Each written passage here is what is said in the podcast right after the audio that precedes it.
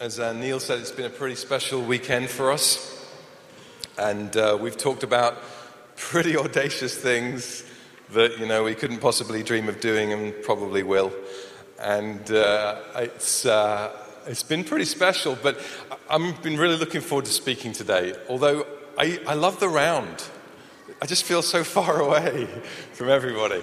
I love um, um, I've been looking forward to speaking because, because I think for about seven weeks God has laid a, a word on me that has been kind of brewing uh, and, and, needs, and needs spoken. So we talked over the last uh, few days about what would it look like to be a church for the city not just a church in the city or a church against the city or a church that think, has things to say to the city, but what would it look like to be a church that's for, actively for the prospering and the peace and the shalom of a city? What would it look like to be the kind of church that makes that kind of difference that a city would grieve if a church left? And we talked ab- ab- about that.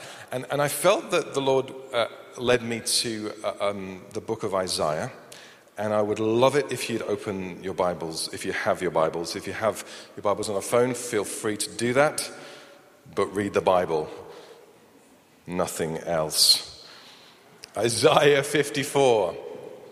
Um, and uh, Isaiah 54 is a fascinating passage of scripture because it fits between Isaiah 53 and Isaiah 55, not surprisingly. Um, but Isaiah 53 is one of the most famous passages in the Bible. You know, it's the suffering servant song. And Isaiah 55, once again, is one of those beautiful, come all you who are thirsty, come to the waters, come and drink. And Isaiah 54 is like pretty random, or it appears pretty random. It says some stuff that we don't tend to speak about or, or preach on, but I felt the Lord led me to it for us. So I'm going to read just a few verses and then we'll go with it. The prophet Isaiah is called to write this stuff which is to be spoken to the people who are in exile. The people who are called to live out their faith in God in, a, in an alien environment where everything is against the things of God. The prophet is called to write this and says this Sing, O barren woman, you who never bore a child.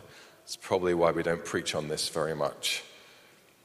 Burst into song Shout for joy, you who are never in labor, because more are the children of the desolate woman than of her who has a husband, says the Lord. Enlarge the place of your tent, stretch your tent curtains wide. Don't hold back, lengthen your cords, strengthen your stakes. For you'll spread out to the right and to the left. Your descendants will dispossess nations and settle in their desolate cities. Do not be afraid, you will not suffer shame. Do not fear disgrace, you will not be humiliated. You will forget the shame of your youth and remember no more the reproach of your widowhood. For your Maker is your husband. The Lord Almighty is his name. The Holy One of Israel is your Redeemer. He is called the God of all the earth. The Lord will call you back as if you were a wife deserted and distressed in spirit. A wife who married young only to be rejected, says your God. For a brief moment I abandoned you, but with deep compassion I will bring you back. In a surge of anger, I hid my face from you for a moment, but with everlasting kindness I will have compassion on you, says the Lord, your Redeemer. Let's just pray. God, we believe this is your word, and we have proven and tested and tried it. And our experience tells us that it's still alive, that it's still relevant, and that it still speaks to our hearts. So, God, would you come and would you prove yourself again to be God? And would you speak truth to our hearts? Amen. So we have this huge uh, vision that we talked about. We talked about um, potential of having a community for every thousand people in Edinburgh.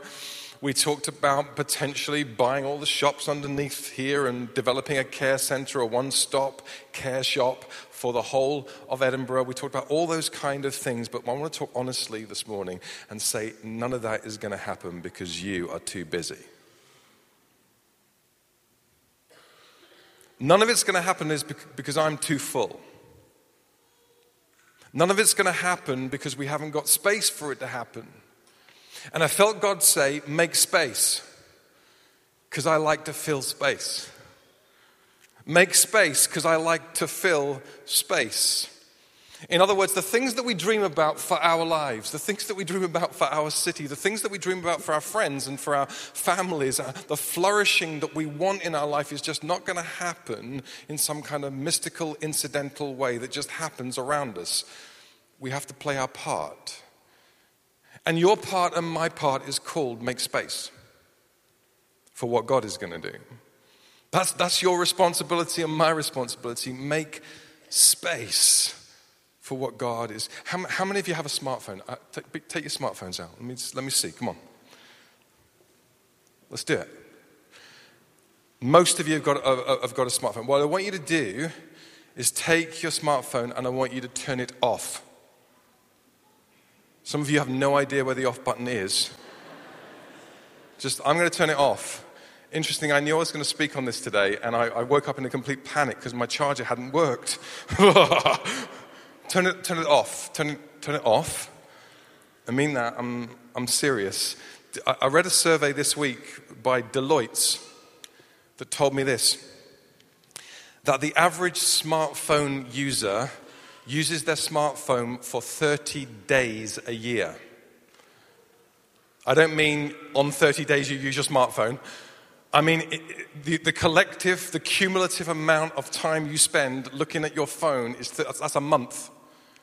So effectively, you have 11 months in your year, not 12, because you've got a, a, a smartphone. We're on this thing. Here's the thing my job is crazy, and so is yours. My kids are crazy, and so are yours. And the activities that we, we, we want, if you're a parent with your kids, the activities that we're provoked to encourage them in to have a fully rounded parenting experience are just way beyond what's acceptable and what's possible. And there is no room in my life because my father once said something to me and it stayed with me and it drives me. And there is no space in my life because I could have more and that moves me. And there is no room in my life because everyone else is going and doing that thing and that provokes me and there is no space. And this thing doesn't help me. Well, I mean, I'm not going to have a rant about it. Well, I am a little. But it's because, because we used to have a paper diary and now we have our diary electronically that gives us notifications and everybody else in our family and in our friendship group's diary as well in different colors. And we have alerts.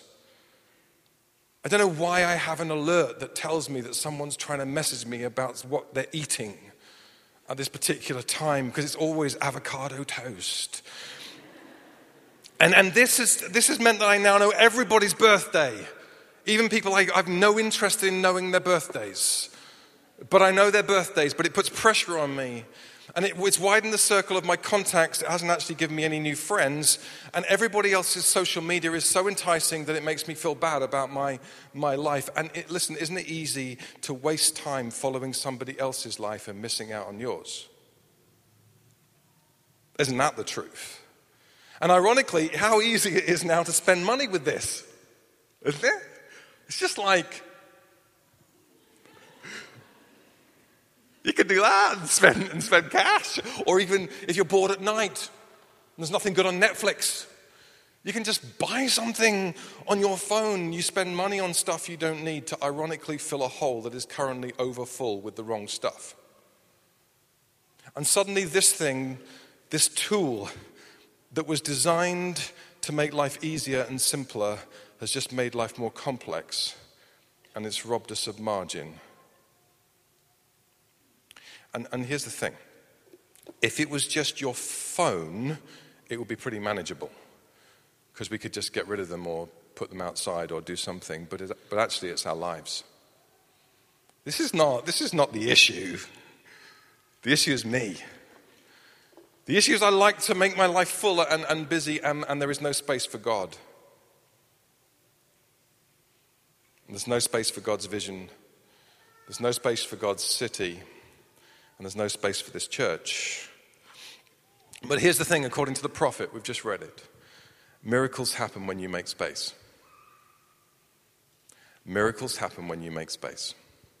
When you intentionally, when I intentionally empty myself for His purposes, He promises to fill me with His power. And I know this is a sermon for me.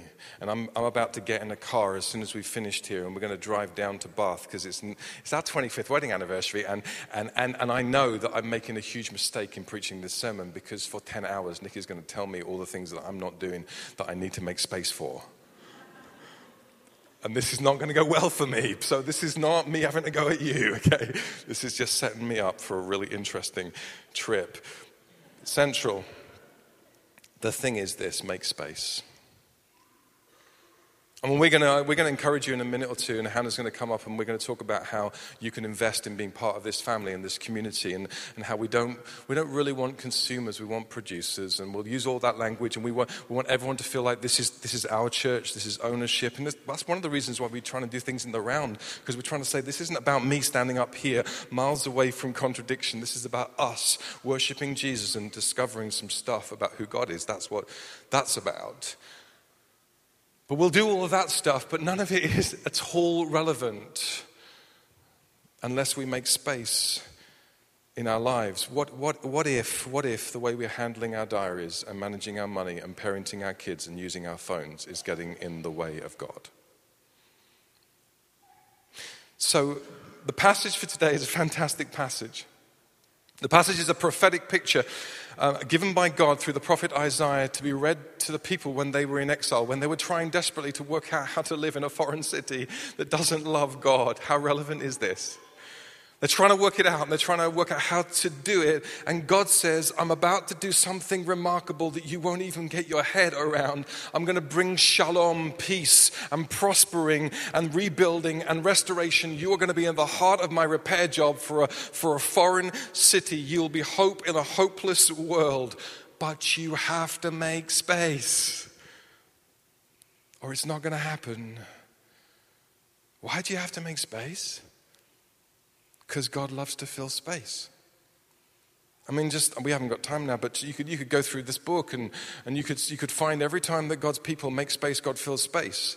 You check out the creation story in itself. In the beginning, God created the heavens and the earth, and darkness was over the surface of the deep. There was, there was nothing, and out of nothing, God created something. Where there was nothing, God comes and fills it. The problem with our lives is He wants to fill us, but we're already full. He wants to fill us, but we're already full. He wants to use us, but we're already being useful. And God says, I'm going to ask you to sing when you don't feel like singing. Because it evidences faith, and it's like an invitation into the lack of your life. And God says, I'm going to ask you to stretch when you think you've stretched enough and you couldn't possibly stretch anymore because it's going to remind you of your dependence on me for everything. And God says, I'm going to ask you to set yourself when, when everything around you is stretching. Because when you set yourself, it's an indication of confidence in my ability and it gets my attention. It makes space. And, and you making space is going to become the breeding ground of miracles. That's what's going to happen. You making space is going to become the breeding ground of miracles because you're saying, I can't do it, I can't manage it, I can't fund it, I can't fix it, and I can't sort it. God, you're going to have to show up and do it. And, and what you're doing is you're saying, God, here is an invitation for you to do your thing. So, will you sing? Will you sing when you have no right to sing? Thank you.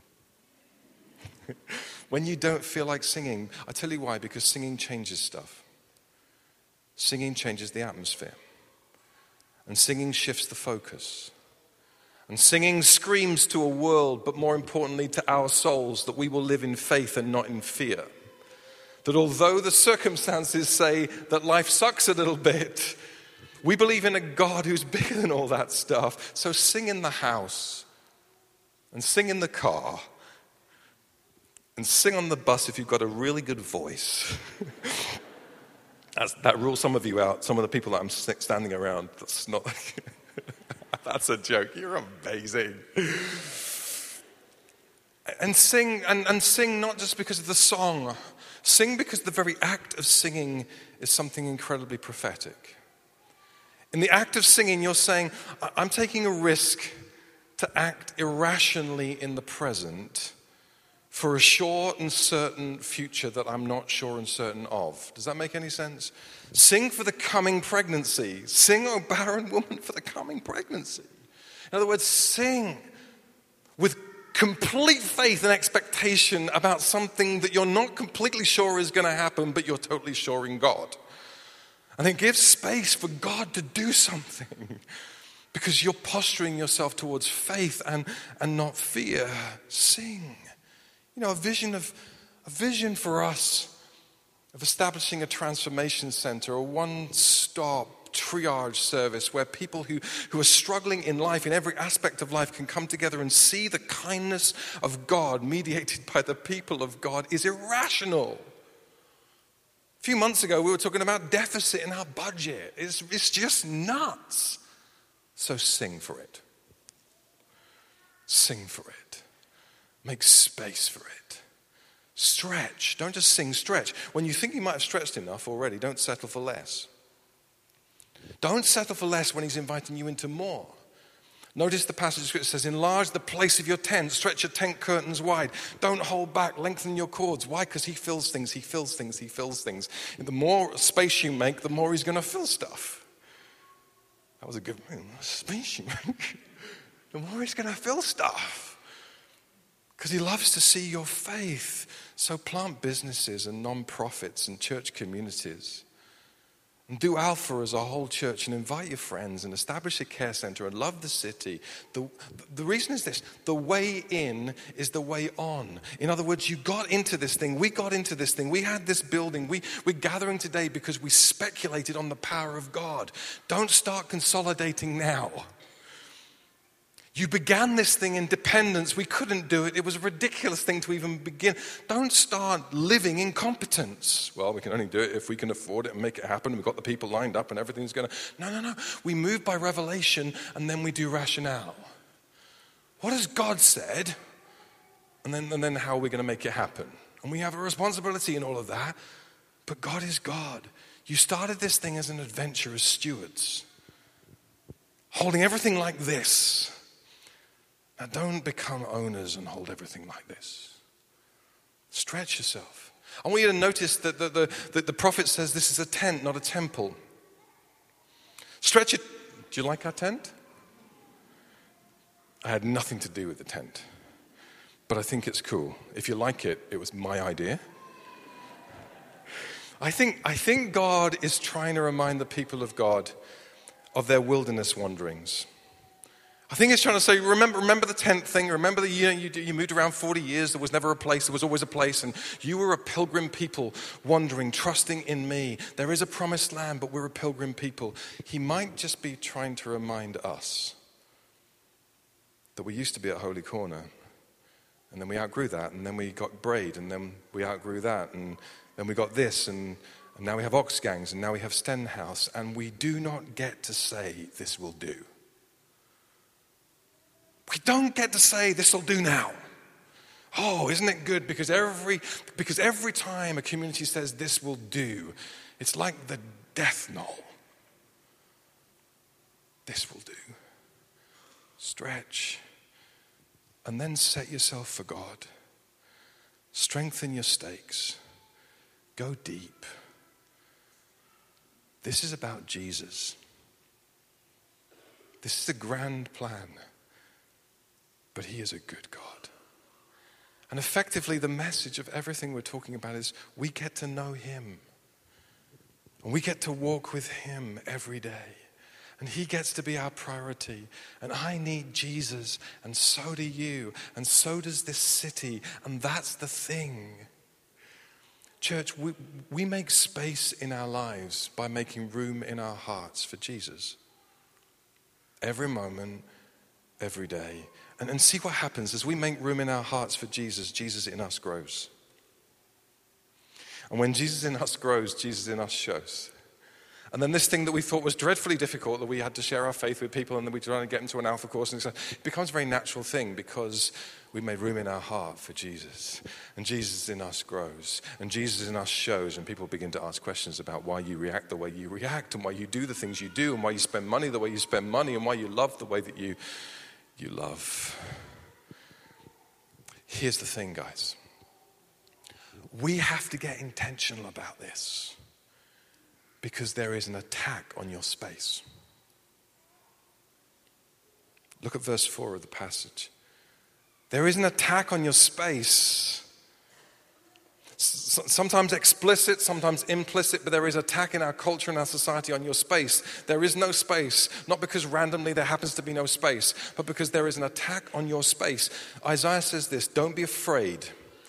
You will not suffer shame. Do not fear disgrace you will not be humiliated. Why does he say that? Because he says there's going to be a real attack on your space, and it's going to come in the form of fear, shame, and disgrace. There's an attack on your space, and it's going to come in the form of fear and shame and disgrace, and it's going to limit your life. And Isaiah says, Don't let fear lead you anymore. Because it has a tendency to do that, doesn't it? Fear gets a hold of something and it begins to lead you. You have every right to feel afraid, but you don't have to be afraid. Sing and stretch. Walk in the opposite spirit of it. Don't let shame shape you anymore because it's been doing that for the longest time for you in your life. Don't let shame shape your life any longer. You have every right to feel shame. Because you know you and you know what you did. But you don't have to be ashamed because He is forgiveness, perfect and pure. So sing and then stretch. Listen, don't allow disgrace to be our story anymore, Central. Don't allow disgrace to be, because there are voices, external and internal, that will shout very loudly and tell you that church is done, that church is finished, that we're a bit of a sham, that we've let people down, that, that churches are closing, that church is on the decline, and actually church shouldn't have a prophetic voice in the nation because of what we've done. Even today, on, on uh, uh, Archbishop Welby was saying, we have, we have lost the moral high ground. We can't speak about stuff anymore. Don't let disgrace don't let disgrace be our story anymore because this is not who we are. This is not who we are. But let the story of grace banish disgrace. Let the story of grace. You have to make space. Fear and shame and disgrace will encourage you to fill your life with control, comparison, and comfort. This is important. We're going to go here. Let me say that again. Fear and shame and disgrace will encourage you to fill your life with control, comparison, and comfort.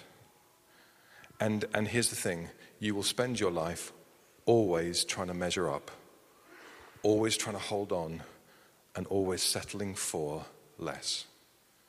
But here's the truth control is a liar, comparison is a thief, and comfort will limit you.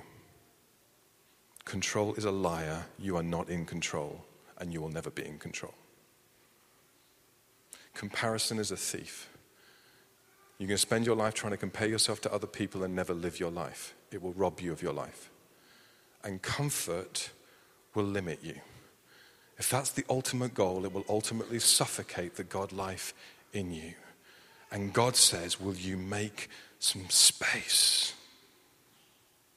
For me. In just a moment, Hannah's going to come up and she's going to help us much more focused than I am this morning. She's going to help us recommit ourselves to being part of this family and, and how you can come around and join in and give generously and serve joyfully and own it corporately. But I need to tell you, it's way bigger than that. I care about that, but I care more about this. God is asking you to take a risk. Letting go of some stuff, allowing some things to die, dealing with some stuff to make some space to follow God in His dream for your life and in His dream for this city. But before we do any of that, just really quickly, we'll land the plane here. There's one more prophetic thing from this passage of Scripture. You need to know that God is with you in this, and you need to know that it's good. You need to know that God is never going to propel you into space to harm you, but to free you. And, and, the reason that's important is because I don't know if it's true for you, maybe this is just a word for me, but um, I, I, grew up in a, in a church environment where I had this image of God as a God who was ultimately going to get me for stuff.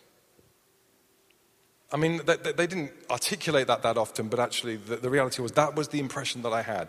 That God was actually out because He knew all things and He knew me, that ultimately He was going to get me for stuff. And God says, I'm not going to get you, I've got you. I'm not going to get you, I've got you. Look at verse 5. The prophet says, I am the God of the whole earth, I've got it all.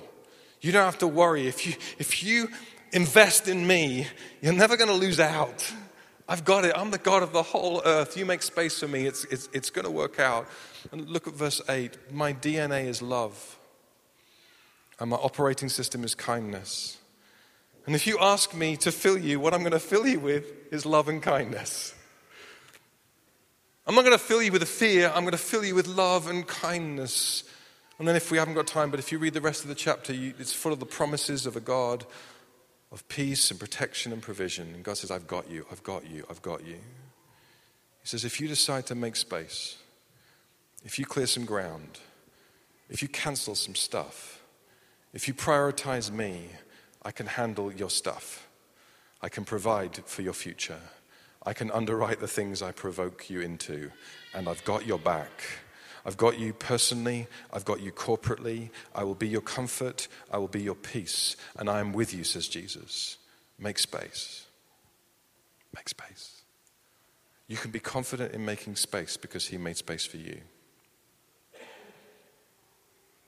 Jesus left home so you can come home.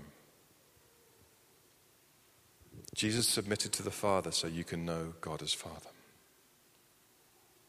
Jesus gave his life so you could live. Make space for what God wants to do. It's the breeding ground of miracles. So, so, just a few thoughts. Do this with this, whatever you want. But here they are turn your phone off. It has an off switch. Turn it off. See if the battery life will be extended if you turn it off every now and again. Turn, turn off your phone. Leave it outside your bedroom. Buy yourself an old school alarm clock, digital one. It'll work, it'll help you. Turn off all your social media notifications. Do you really need it buzzing and interrupting everything that's going on in your life? I don't mean it's not good to use these things. I just mean you be in control of it, not you in control. No, the other way around, whatever. Use, use the, the latest crisis in Facebook to delete Facebook. You'll thank me later. Seriously, it's 99% nonsense. It'll encourage you to compare your worst life with their best life, and it will waste most of your life. Delete it. I'm not being employed by anybody. Say, how about, what even, and this is going to get dangerous and could get me sacked, but say no to one of your kids' extracurricular activities. That'll help you. They are not going to swim for Scotland, be a concert pianist whilst doing the triple salchow on ice. It's not going to ruin their life if they don't have a go at every single thing and you don't be driving them, driving them, driving them, driving them. It'll just basically destroy your life. And the thing that you think is helping your family will actually break your family. Spend time with your kids, but spend time with your kids with Jesus. Make space. Make space. If you're married, have a date night. This is where it gets really dangerous. I'm so sorry. I'm taking you away for a 25th wedding anniversary, two nights. That's two months worth of. No, it's not. if you're married, have a date night. Put it in your diary, do it. If you're not married, have a mate night. See what I did? It rhymes. But prioritize friendship. Because ultimately, ultimately, you have two things that are eternal you have God and people. You have God and people. Book an hour in the prayer room. It works. And, and don't feel guilty about whatever you do in the, no, not whatever you do in the prayer room. Pray in the prayer room. Listen to worship in the prayer room. Go to sleep in the prayer room. I don't care. Spend time in the presence of God. Start tithing and stop shopping. Well, I don't completely stop shopping because we all know I love clothes, so that would be ridiculous. But, but, um, but make, make that your priority. How am I going to sow into the kingdom of God? Get fit, it makes space. If you're not fit, you're wasting your time. You have no energy. You don't feel good about yourself. Get fit. Eat healthy ish. Sleep longer. Because you're going to need your body and you're going to need your energy and you're going to need your mind to make space. Join a community. Commit yourself to the vision of this church. What we have discovered, the people that feel like they're, they're part of something are people who've committed to something. Get yourself an accountability partner. Start reading the Bible. Try, try rooted. Come on Sundays. You know, I mean, I, uh, I'm not, I'm, I'm so not the legalist, but you know, when, when I grew up, it was awful. We had to be in church like three times on a Sunday or we were really backsliding. So I love the fact that I preach one sermon on a Sunday and I say, come to one gathering. But what's happened in, in, in my experience is if you're really committed to a community, you come twice a month. And, and, and if you're coming once a month, you think you're in the inner circle, you know, which is fine. I get it. I understand it because you've got a life and get a life and enjoy your life. But, but, but this is family. Don't you want to? Dude, I'll shut up. Ask God who your friends are. And ask Him why they're not His friends yet. And then bring them to an Alpha course. I am so determined we're going to run one on Sunday mornings. If you, if you showed up, how many of you were here on Friday night? I mean, how cool would it be if that was what we did on a Sunday morning every now and again? Four of you think that's great. I'm going to run with that. That's a majority. Those in favor, please. Take a day off. Carl, book a holiday. I don't, I don't know what it is for you. You need, you need to work that out with Jesus. But make some space. It's the breeding ground of miracles. Put your hand in the hand of God because your availability, married to His ability, is pretty significant. Let's pray.